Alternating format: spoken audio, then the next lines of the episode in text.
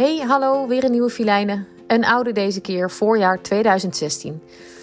Het werd filijnen allemaal even te veel. Met drie kinderen, een baby op komst en de zoektocht naar een nieuw huis heeft filijnen veel aan haar hoofd. Gelukkig staat er iemand altijd voor haar klaar. Lieve mam, ik heb stress. Ik heb stress en jij bent mijn moeder. Met een baby in mijn buik, drie kinderen om me heen en een computer die overuren maakt op Funda, zit ik in jouw keuken te mopperen. Twee weken logeren we met z'n vijf en een half onder jou en papa's dak.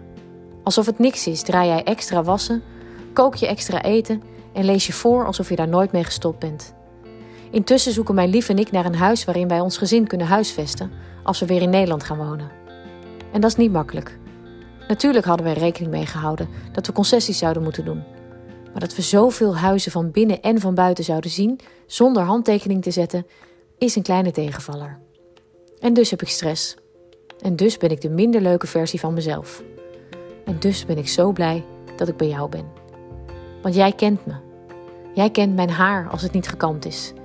Je kent mijn ogen als ze vermoeid door mijn glazen staren. Je kent mijn nagels als ze niet geschropt zijn. Ik zit aan de keukentafel en ik heb een gesprek met de zesde makelaar van de dag. We hebben een bod op een prachtig droomhuis gedaan, maar we weten dat er kapers op de kust zijn. De makelaar vertelt me dat hij zijn best heeft gedaan, maar dat het bod van de andere partij substantieel hoger was. Hoger dan ons laatste bod willen we absoluut niet gaan. Dus in mijn hoofd gooi ik de dromen van onze kinderen die door die prachtige tuin rennen in de prullenbak. Ik had mezelf al zien wakker worden daar. Ik had al kinderfeestjes opgetuigd. Ik had zelfs al bezorgd wakker gelegen als de oudste onderweg was van de kroeg naar huis. Ze is nu zeven, dus je snapt dat ik mijn toekomst al had toevertrouwd aan deze woning. Ik slik even. Ik bedank de makelaar en leg met een hormonale snik de telefoon weg. Jammer, zeg jij. Maar lieverd, er komt echt iets moois voorbij. Ik weet dat je gelijk hebt. Maar toch ga ik even lekker een potje zitten druilen. Mijn zoon komt voorbij rennen met in zijn kielzog twee grote zussen.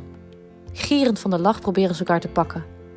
Ik realiseer me dat ik me met dit stel en hun vader overal thuis kan voelen. Waar we ook uiteindelijk terechtkomen. Nieuwe energie stroomt in mijn lijf en ik spring met verse moed opnieuw in de wereld die Funda heet. Ik zie meteen weer nieuwe kansen en ik bel de ene na de andere, makelaar.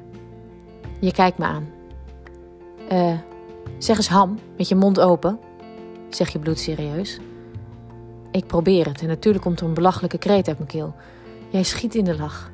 Nee, je valt bijna van je stoel en je giert het uit. Ik kan niet achterblijven. Als de tranen over mijn wangen naar beneden rollen, vertel je me dat dit je beste truc is voor als het even niet meer zit zitten. Een half uur later komt mijn liefde binnen. Ook hij heeft een pittige dag achter de rug. Ik zie de vermoeidheid in zijn ogen en hij ploft bij ons aan tafel. Wat een dag, zucht hij ons toe. We kijken elkaar aan en ik stel hem de hamvraag. En ik ben jou voor eeuwig dankbaar voor deze truc. Dag lieve man. Kusje, Filijna.